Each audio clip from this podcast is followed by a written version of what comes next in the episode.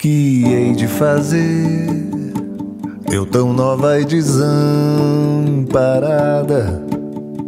Quando o amor me entra de repente pela porta da frente e fica a porta escancarada. Vou te dizer, a luz começou em frestas. Se fores a ver Enquanto assim durares, se fores amado e amares, dirás sempre palavras destas. Pra te Fala galera, começa agora o seu, o meu, o nosso Avante Cast, podcast do torcedor centralino, mais uma edição do Scout Patativa.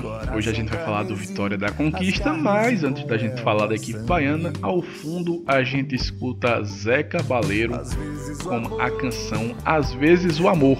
É uma canção nova, de um disco novo do Zeca Baleiro. Não tem nenhum motivo para essa canção estar tá aqui, tô botando porque realmente eu gostei muito da música, gostei muito do disco. O disco se chama Canções do Além-Mar, que Zé Cabaleiro lançou esses dias. É um artista que eu gosto muito, fui escutar, gostei principalmente dessa canção, é a canção que abre o disco. E aí eu achei por, por bem legal trazer ela aqui para vocês, para vocês também apreciarem a obra desse grande artista, que é o Zé Cabaleiro. Antes da gente entrar de fato no scout patativo do Vitória da Conquista, uh, não vai ter um programa especial analisando o amistoso contra o Afogados da Engazeira por dois motivos acabei não conseguindo assistir o jogo. E dois, o jogo foi horrível, todo mundo que assistiu falou isso, então não tem muito o que analisar aquela partida. Mas o Central deve fazer outros amistosos, tem um amistoso contra o Campinense que vai ser marcado, já foi acertado, só falta marcar a data. Nos próximos amistosos do Central a gente vai estar de olho, analisando como essa equipe está jogando, como é que está se comportando, tá certo? Então não fiquem preocupados com isso e pelo amor de Deus, não se desesperem com amistoso. Porque eu vejo torcedor surtando porque empatou com Afogados, porque não fez gol no Afogados, porque jogou mal, porque isso é amistoso. Amistoso não é parâmetro para nada. Amistoso é para você enxergar seu time, para tentar fazer mudanças, testes. Então, se perder para o Campinense, se perder para qualquer outro time amistoso, não se desesperem, tá certo? A hora de perder é essa. A hora de, de perder, de jogar mal, de fazer teste, é agora, no amistoso, na pré-temporada para a Série D para chegar na Série D sabendo como seu time vai jogar. Então não cobrem demais do Central em amistoso, pelo amor de Deus, não fiquem surtando porque deixou de vencer uma partida amistosa. Enfim, isso dito, vamos lá para a terceira edição do Scout Patativa, falando do Vitória da Conquista. Bom, a equipe do Vitória da Conquista tem um nome, o um nome completo bem extenso. Se chama Esporte Clube Primeiro Passo Vitória da Conquista. Por que esse primeiro passo? Primeiro passo é um, foi um projeto que surgiu lá em 2001 com a intenção de revelar jogadores e preparar esses jogadores para o futebol profissional. Esse projeto deu certo, foi crescendo pouco a pouco, e aí no dia 21 de janeiro de 2005 virou um clube de futebol. Então a data de fundação do Vitória da Conquista oficial, time, no dia que o time se tornou um time profissional, é o dia 21 de janeiro de 2005. Então é uma equipe que tem 15 anos de existência. Está localizada na cidade de Vitória da Conquista, que é a terceira maior cidade da Bahia e a quinta maior cidade do interior do Nordeste. É uma cidade que tem as proporções de Caruaru, tá certo? A cidade de Vitória da Conquista tem lá seus 350 mil habitantes. Então é uma cidade que está bem próxima de Caruaru, não só na população, mas também na importância do estado, enfim. É uma cidade que dá para traçar esse paralelo com Caruaru.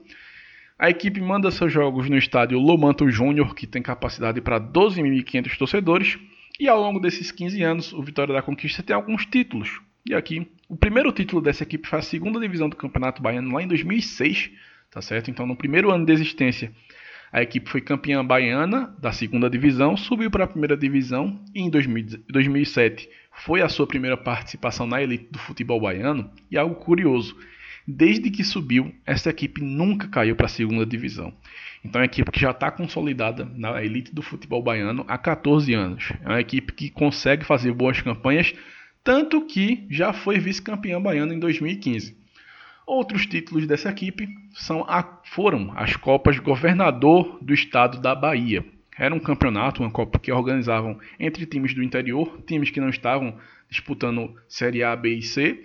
E aí o campeão dessa Copa tinha vaga para a Série D e a equipe do Vitória da Conquista venceu essa Copa por cinco vezes: em 2010, 2011, 2012, 2014 e em 2016, quando foi a última vez que a Copa Governador do Estado da Bahia aconteceu. Então, é uma equipe aí que em 15 anos tem uma conquista de segunda divisão, vice-campeonato baiano, faz boas campanhas no campeonato baiano vez ou outra. É uma equipe que ali se consolidou. Não dá para considerar uma terceira ou quarta força do futebol baiano, mas é sempre uma equipe chata de jogar contra. Ah, como é que essa equipe chegou na Série D de 2020? Né? Como é que essa equipe caiu no grupo do Central? Pois bem, no ano passado, no Campeonato Baiano de 2019, a Vitória da Conquista foi quarto colocado, avançou para a semifinal quando perdeu para o Bahia de Feira no placar agregado. Vejam só, o primeiro jogo foi 1 a 1 empate, e na partida de volta o Bahia de Feira venceu por 2 a 1 avançou para a final. Vitória da Conquista entre aspas, amargou a quarta colocação, mas conseguiu aí essa vaga para a Série D desse ano. Porém, no estadual desse ano, o Vitória da Conquista não foi bem. Conquistou apenas a sétima colocação, duas vitórias, quatro empates, três derrotas. Teve o segundo pior ataque da competição, marcou apenas nove gols em nove jogos. Então você tem uma média de um gol marcado por partida. E com a sétima colocação não conquistou vaga para canto nenhum. Ou seja, se o Vitória da Conquista não conquistar o acesso para a Série C de 2021, não terá calendário no próximo ano. E aí, antes da gente começar a falar, é algo que eu quero começar a destacar. Percebam que todos os times do Scout Patativa que eu trouxe aqui não terão calendário em 2021. Jaciobá não tem calendário garantido em 2021. O Coruripe também não tem calendário garantido em 2021. O Vitória da Conquista também não. Então, se a gente falar, ah, é obrigação do Central conquistar esse acesso para ter um calendário em 2021, também está sendo obrigação de todos os times do grupo.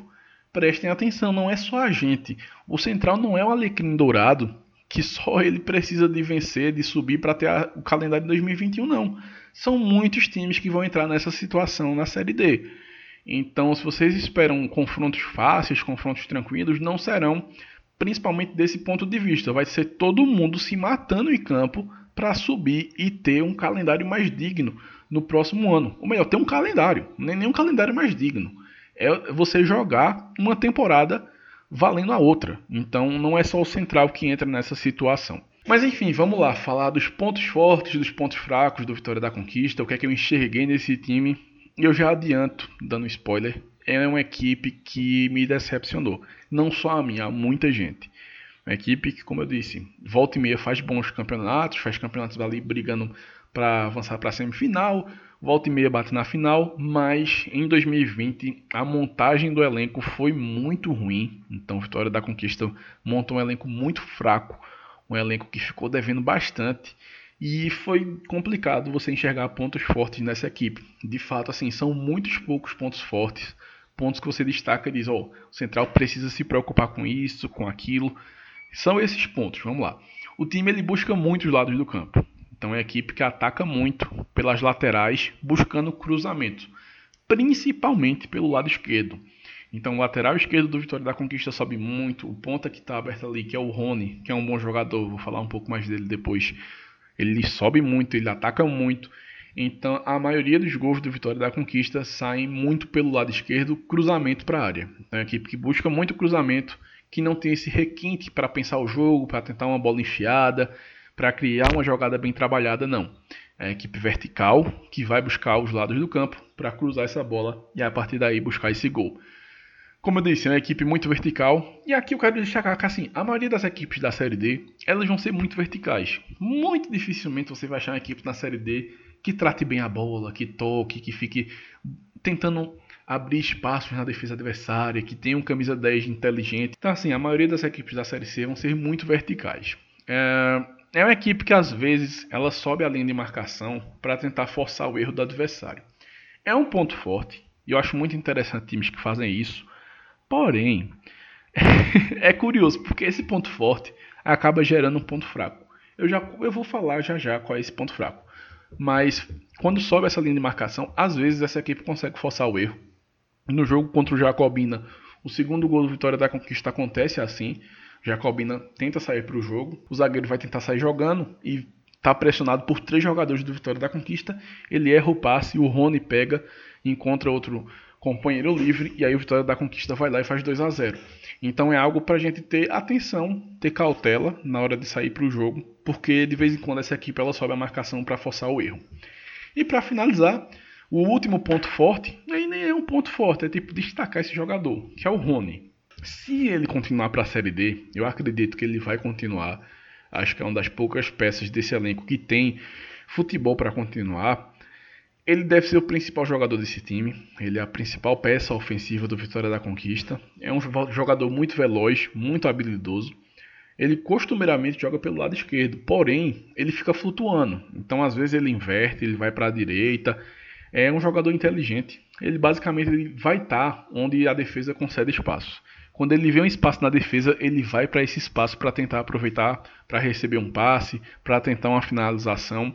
Então, se a defesa do Central deixar espaços, não importa se seja na direita, na esquerda, no meio, o Rony vai procurar esse espaço para tentar criar alguma coisa, para tentar um gol, um passe para um companheiro melhor posicionado. Então, olho nesse jogador. E aí a gente entra nos pontos fracos. E aí o primeiro que eu quero destacar é justamente aquilo, da linha de marcação no ataque. Por que isso gera um ponto fraco? Porque quando esse time subiu as linhas de marcação para o ataque, ele deixou a defesa muito exposta e muito mal organizada.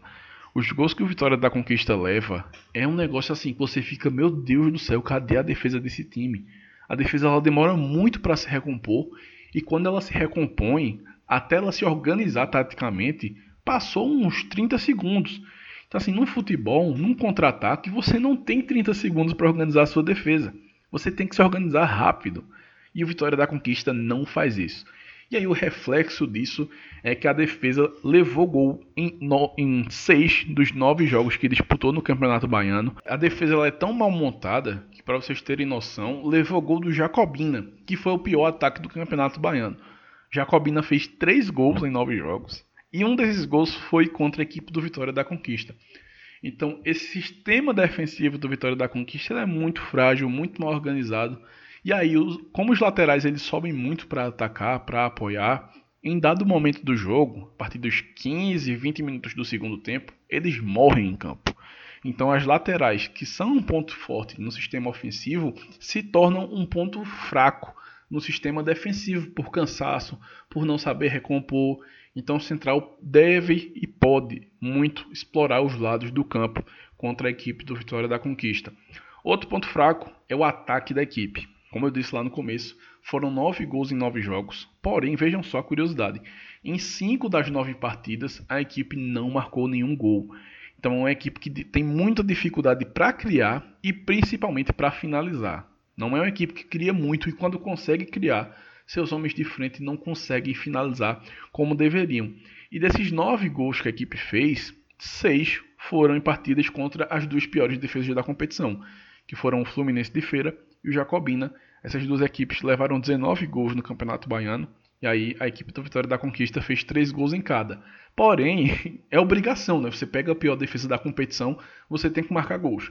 Porém, quando pegou o Docimel, que teve a segunda pior defesa do Campeonato Baiano, o Docimel concedeu 18 gols em 9 jogos, o Vitória da Conquista não conseguiu marcar gol. Então, novamente, não esperem desse time criação, poderio ofensivo, não é assim. O Vitória da Conquista vai cruzar, vai ser o time do chuveirinho. Não tem outra jogada.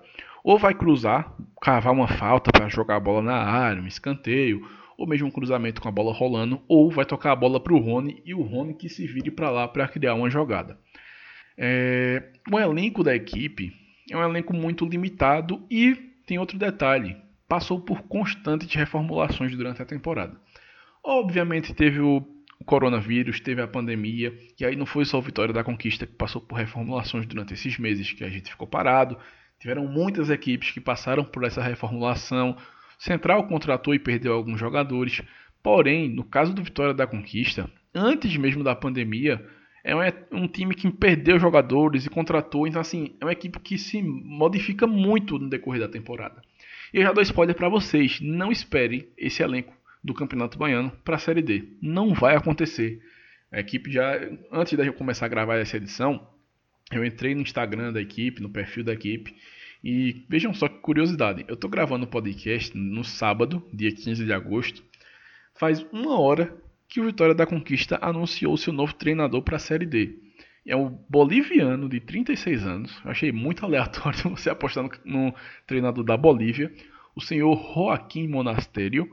E nessa mesma postagem que anunciou seu novo treinador, Vitória da Conquista, disse que a apresentação do elenco para a Série D só vai acontecer no dia 26 de agosto. Então vejam só como essa equipe não tem planejamento em 2020. Acho que o que está pesando na Vitória da Conquista é justamente isso: falta de organização e falta de planejamento.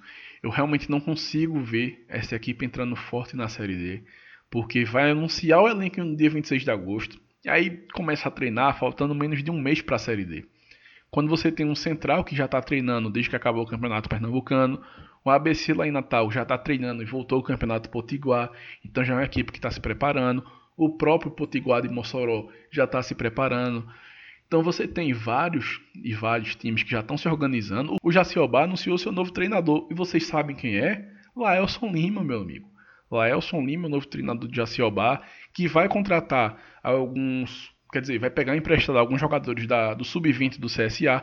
Então vejam que até o time mais fraco do grupo, que é o Jaciobá, já está se organizando para a Série D.